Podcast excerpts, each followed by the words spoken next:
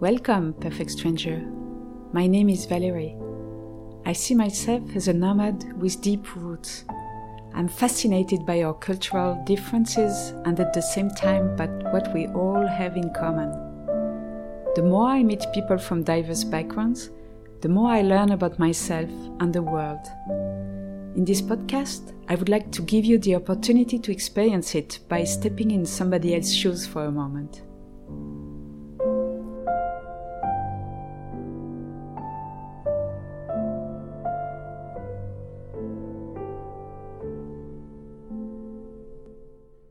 Hello! Today I'm interviewing Amanda. She teaches Chinese language and culture to children, and she is also a consultant for adults. She will share with us what she learned by being a newcomer in many countries throughout her life. I am the person who's from outside. So I want to know as much as I can in this new culture. And give us some tips to teach our own culture and language to our children while being abroad.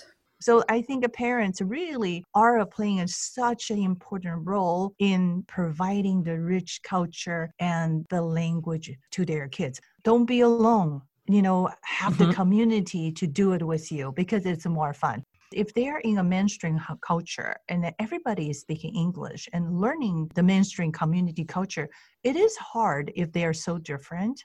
One day he basically came home from school and he told me, Mom, I will not speak Mandarin to you anymore. No more Chinese.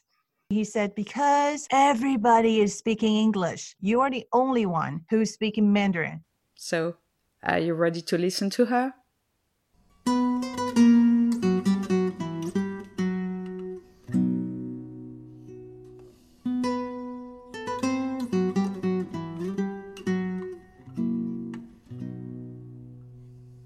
Hello, Amanda. Welcome to Perfect Strangers podcast. Thank you. It's, I'm looking forward to this. So, my first question will be why did you decide to become a Chinese culture and language consultant? I actually grew up in a, and then her friends would speak uh, two, three, four different kind of Chinese dialects or languages. Oh. So that was all very interesting. And food wise, also because China is so big, and I grew up with the Taiwanese food, the Chinese food, the spicy kind of food is uh, from Sichuan, that's where my grandmother is from. And then also Hunan is also another kind of spiciness kind of food. And the, my grandmother's friends are from Shanghai, Shandong, all different provinces. So I think maybe I grew up actually with different cultures, but when I was younger, I didn't know, but I was very fascinated with it. And later on, when I studied international communications and I came to the States and studied international communications and bilingual education in Texas, I had opportunity to teach the overseas Chinese kids Mandarin, which means those kids they have the Chinese heritage, but they were born in the US and their parents wanted them to learn Mandarin Chinese. That was a very fascinating experience for me and I see the needs of the intercultural communication, not just cross culture, but like to understand the cultures inside of cultures and try to connect with each other, not just from the children's point of view for these American born Chinese kids, but also for myself as an international student in the US. How do I connect with the community culture? So, how do you teach a culture while teaching a language? That is um, that's very interesting, right? Because actually, language is part of a culture. As we speak the language, we're also learning the culture, even though we're just speaking the language. For example, just like milk. Well, in the Chinese culture, most people, when I was growing up, I think most people were drinking soy milk. And milk is something kind of very precious. You had to order it and they delivered to your house with the glass bottles. And then when I came to the States, yes, everybody, you know, would have milk at that time. But at the same time, I was given the cold milk. But when my mother came to the States to visit, visit me, she wanted to heat it up because she thinks it should be warm. Everything should be warm in the morning. So see, the, just one milk can bring something very cultural from you know the chinese culture. Things should be warm you know um, it's better for you to eat in the morning. And in the american culture we'll have the cereals with the cold milk and it is okay. So that's something very interesting to talk about and from just one word we can link or connect to different kind of uh, cultures and then discuss about it. I think that's why it is so fun you described the diversity of your chinese heritage and i guess your students also come from different regions. So, do you find common things in the different culture that you can teach through the language? Yes, I think no matter what language I teach, no matter uh, I was teaching English to Chinese kids, or I'm to I'm teaching Ch- Mandarin Chinese to kids either here in the states or when I was in Morocco, or uh, my last um, place was in Ecuador. I think the kindness is something very important. We all want to be respected. It's not just from the language, but from how we behave, how we connect with each other. But at the same time, even before we start talking, our smile actually deliver a kind of communication. And sometimes because they're new to the language, I think the most important thing I try to communicate with them, just be kind. I, I think that is something we do when we sing songs, when we play with each other. And then when we sing, I think we use that to, to communicate and connect with kids. But what we all need is you know to be kind smile and respect others i think that's always the first thing i try to uh, deliver to the children so, in a way, you teach universal communications value to these children, something they can use wherever they go or whatever their language. Absolutely. I think I remember my neighbor. Actually, I'm going to tell you a story about a neighbor. My first neighbor, actually, I met when I first moved to uh, Ecuador in South America. She saw the big trucks, you know, delivered the, the furniture and everything. So I think the next day she came and rang the bell and she literally she doesn't speak any english and uh, i yeah, i was new to the spanish uh, language uh, had a very limited spanish but she was able to you know kind of let me know like she wanted to invite me over for a coffee. Uh, yeah coffee. Sounds like coffee in in chinese in english in all languages i believe. And um, i say sure because she's so kind with such a big smile. So I went with my kids, and uh, her daughter also, you know, has very t- limited English, and my daughter and son they are new to the Spanish language. We stayed there for the whole hour, and I was trying to use as much Spanish I, I could to communicate with my neighbor. But her kindness and how sweet she was really kind of connected us, and then we became very good friends just because of that. You know, it makes so much sense that everywhere you lived, you were able to connect with people thanks to your kindness and openness. Right. I think a lot of times the misunderstanding could be we have a story and we think other people think that way. But a lot of times I think it's just like the way of how we represent ourselves, body language, you know, our facial expressions. I think they're all very important because that's all a way to communicate with other people, no matter with the spoken words or without the spoken words. That's very true. The body language is also very important and the way you look at people. I think that's very true especially when we move to a new country where we are very self aware of the environment and maybe we're a little bit afraid or very very hesitant to the new environment so we're learning about the new place so think about that when you see a new neighbor in the new community i think we do need to make some effort to make them feel comfortable and i think a big smile is the universal language I had the chance to see your smile. It's a wonderful smile. Thank you.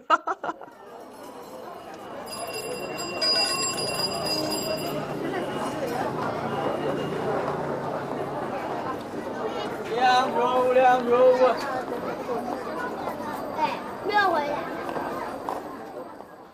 You told me about going with an American company to main China and feeling that there was a cultural gap that you didn't foresee. Can you tell me more about that? Yes. What I have seen during my experience of working in China for my business trips, I think a lot of times because knowing the language is one thing and knowing the culture can be another thing. So, how do we combine both? It's something very important. The Chinese culture is very big on respect.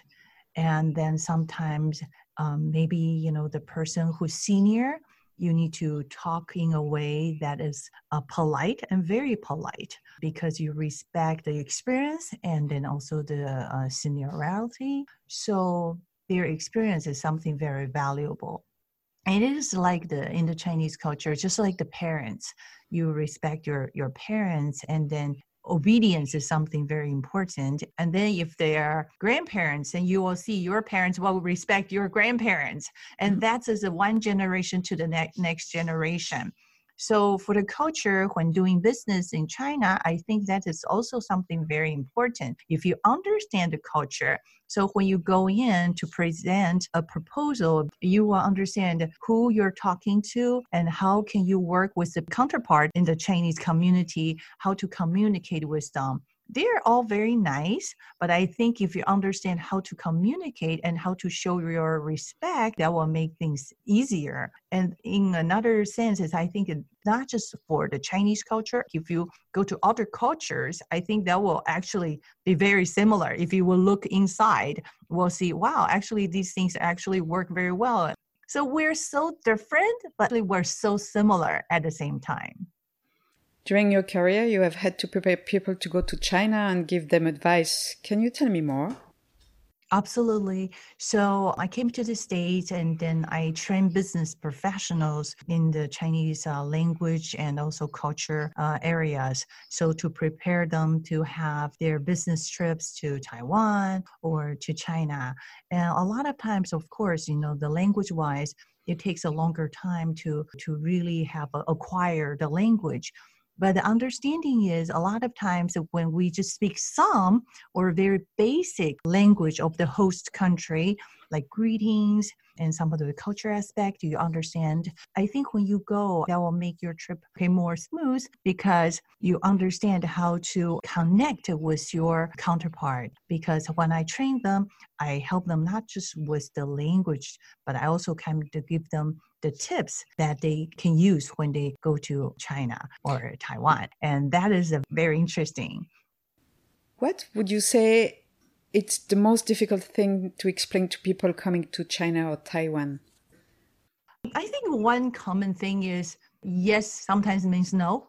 I say yes, yes, yes, but then actually it's a no. In front of you, they will say yes, yes, and then you will never hear back to them. So I, mm-hmm. actually, it's a no. So, but it's a very hard in the Asian culture to say no in front of a person. So it's a part of the culture that is very different.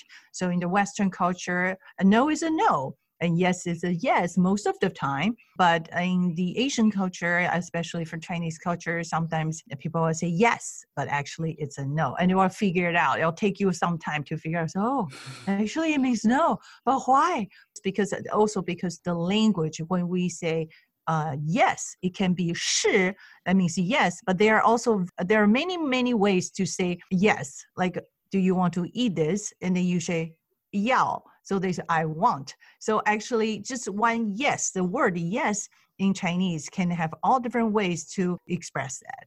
And I think then when you connect the culture with the language and then you start to understand, maybe you can go further. So, do you want it? So, you need to be very specific and ask that question.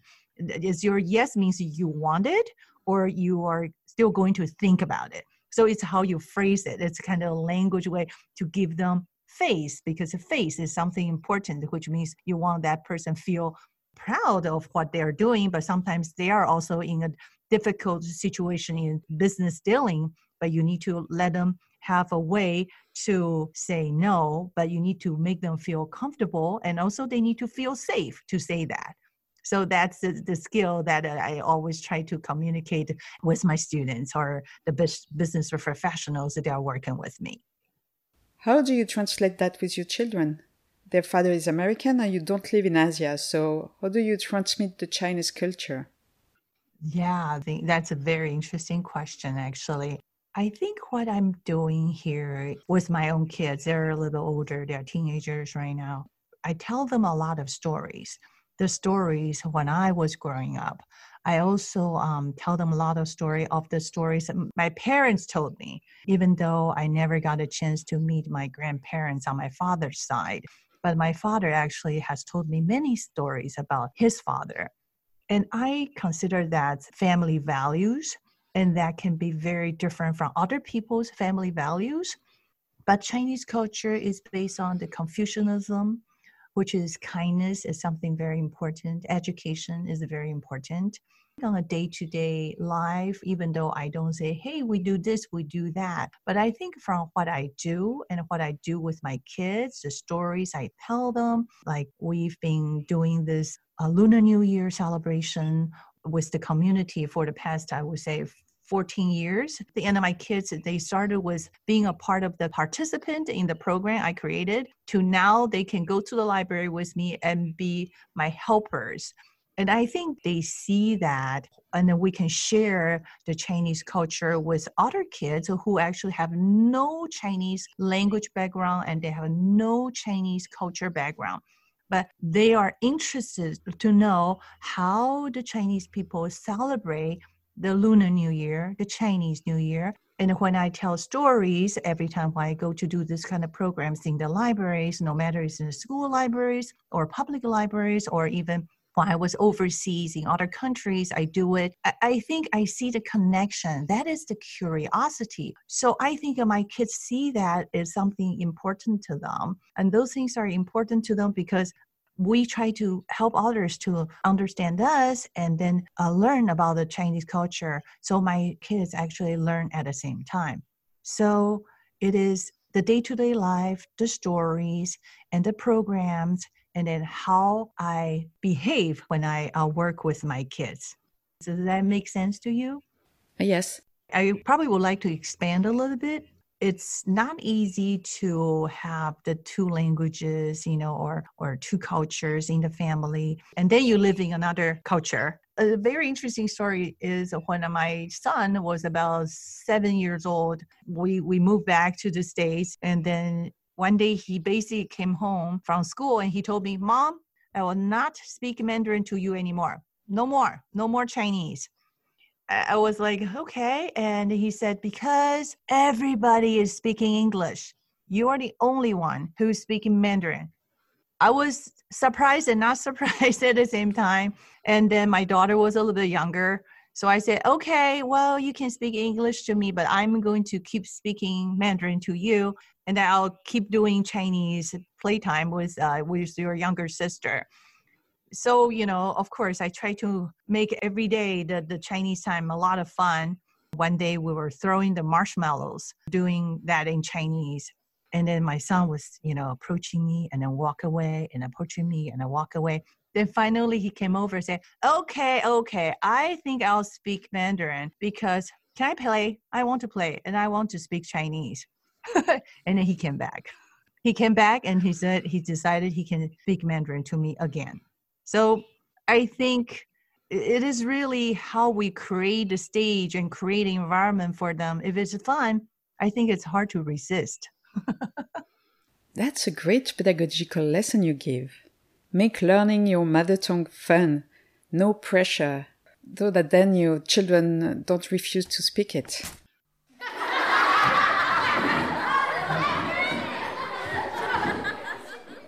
Yeah, I, I think if it's fun, they will be curious. Why it is so interesting? Why it is so fun? I want to learn more.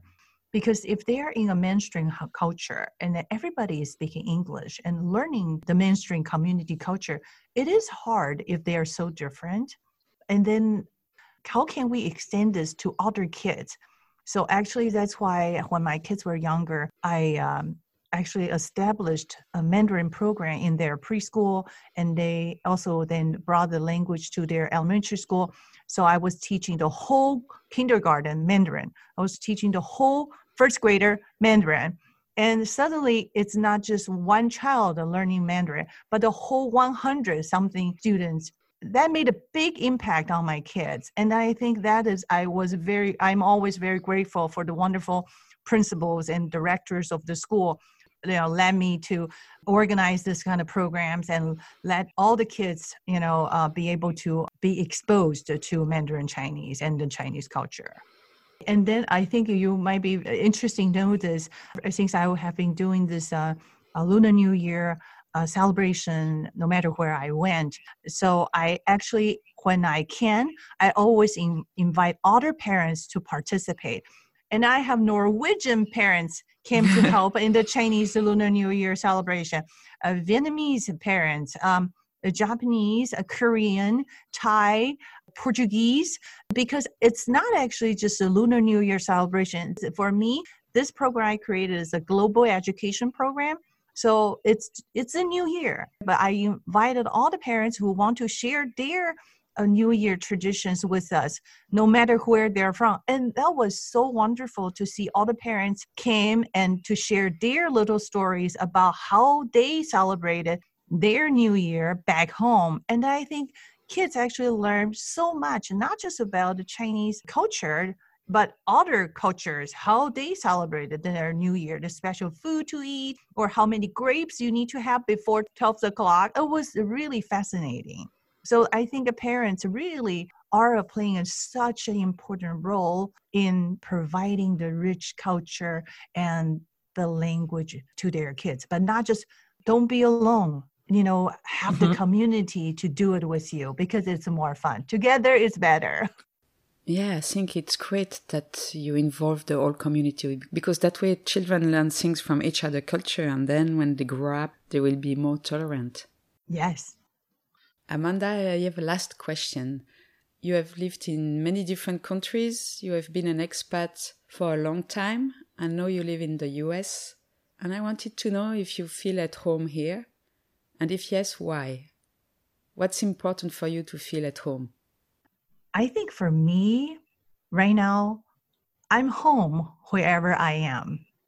And I think that's very important. For me, as a family, we relocated many times. But when I was an international student, I actually felt like home when I was in Austin. And I think the way I look at it at the time then and the way I look at it now is that I am the person who's from outside. I am the newcomer. So I want to know as much as I can in this new culture. It doesn't mean that I need to agree with everything, but I think it's important for me to understand a lot of things in the new culture the way they do things, the way they work. So I think I always felt I was very lucky when I was in Austin. I had a lot of wonderful professors and also TAs who helped me because, you know, as an international student, my English definitely was not as good as the native English speakers. And then sometimes, you know, I couldn't be able to, to understand a lot of things because of the cultural literacy. But I also felt like they gave me something very important is their kindness as soon as they knew that I was an international student, they opened their arms and say, "Hey, please feel free to come to the office hours so we can help you. You know, any questions, please help. We will be very happy to help you." They made me feel like home. They did because they were so kind to me. And I remember one professor, I say, I'm having a really hard time to understand, you know, some of the things you talk about. Not the words I don't understand, but when I put all the words together, I, I just don't get it. He looked at me, he said, It's okay because you're new here and you are studying communications. And if you look at the 400 kids in the classroom, there there's probably less than 1% they are international students. So he said, Go home, watch TV that became my homework. And I'm serious. And my two American born Chinese roommates so look at me every day when I was having dinner. I would be sitting there watching either the news or, or some shows. And they were like, What are you doing? I thought you were going to study. I say, Yeah, but my professor said I should watch TV every day for half an hour or 45 minutes. And I think I got to know the host country culture more. And then I learned that when I go into a new culture, I need to be respectful and I need to understand as much as I can about that culture. And don't feel offended if something is so different from what I do, because that's the way they do it. That's their norm. I am the one need to understand. Even when things get very difficult, when I look at that way, I need to think about, well, their way is the norm. And I am the one who think it's a little bit different, but how can I look at it in a different perspective? And that always helps. Thank you, Amanda. I enjoyed interviewing you and I wish you all the best with your Chinese school. Before I let you go, maybe we could learn uh, one Chinese word? Yes, definitely. Thank you. Thank you in Mandarin is 谢谢. 谢谢. Beautiful. And then definitely we'll say see you again because see you again or goodbye in Mandarin is 再见.再见. Beautiful.